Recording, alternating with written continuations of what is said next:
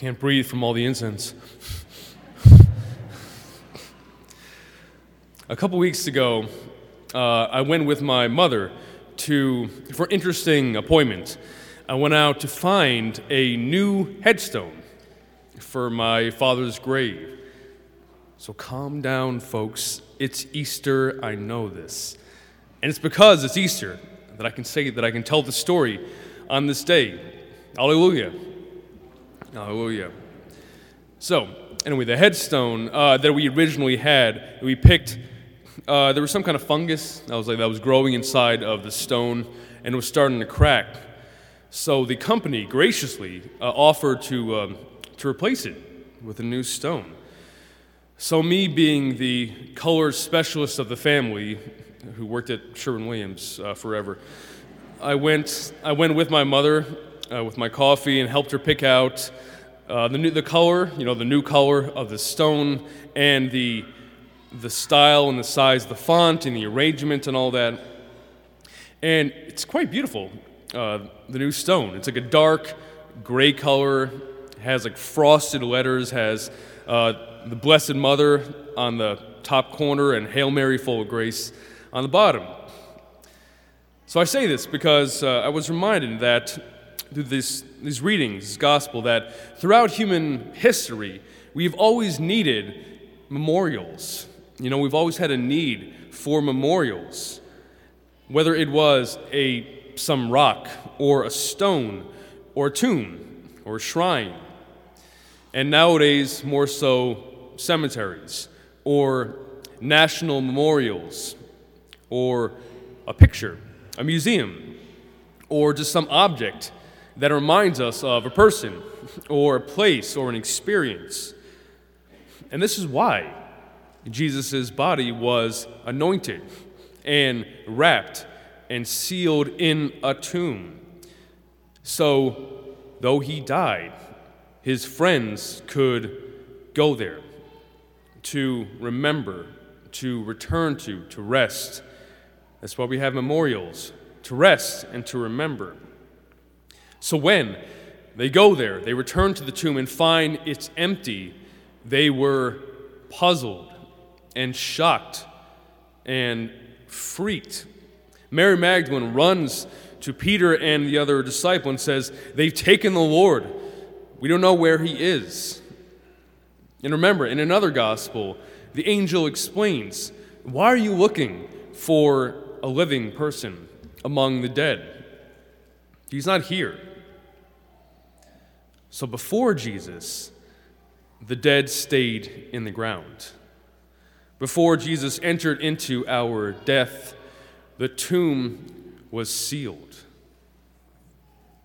So when he died and rose from that, when he entered into the deepest depths of our death and he entered into like the darkest darkness of our existence, when he broke through it, when he rose and rolled that stone back, it wasn't just a stone, okay? He blew that door open forever.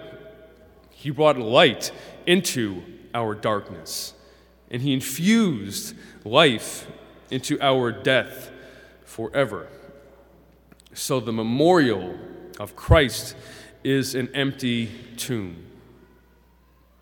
When God rolled that stone back, from that moment, like the sun not shining in, it was like the sun shining out from the tomb. That light covered like all of creation for all time. So there's nothing that that this light doesn't touch. And if God, this is cool, listen to this. I read this somewhere. If God can reach back to the beginning of time to redeem Adam and Eve from their sin, there is no person and no place that his redemption doesn't touch. And if God forgave the world from the cross of his Son, there's nothing that we can do or a place we can go that we can't find freedom from it. And if Jesus could carry the weight of the world and raise it up, there's nothing that we can go through that doesn't end with hope. And if Jesus united himself with us in every way, and then he returned to the Father, that's a guarantee that we can never lose our way. So, imagine standing there with uh, the disciples. There's no going back into the darkness of the tomb. There's only going forward into the light of the resurrection. And it's in this light, it's in this light that we find the peace that we want so much every day. It's in this light that we find joy in just being alive. And we find the rejuvenation and the stability that keeps our feet moving every day and will keep our heart light through whatever, through life.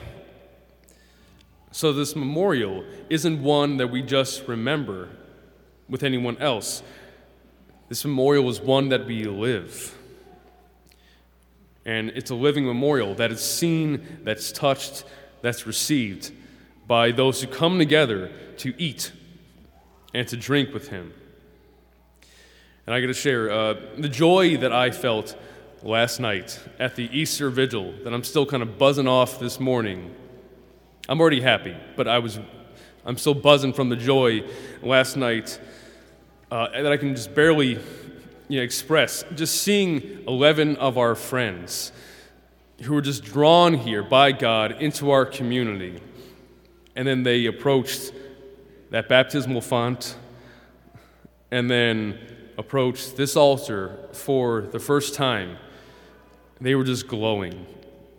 And us here today, them last night, it's proof that God, that Christ is alive and thriving among us. So let's live it. Let's live this living memorial that Christ left us, and let's live in his light. So happy Easter.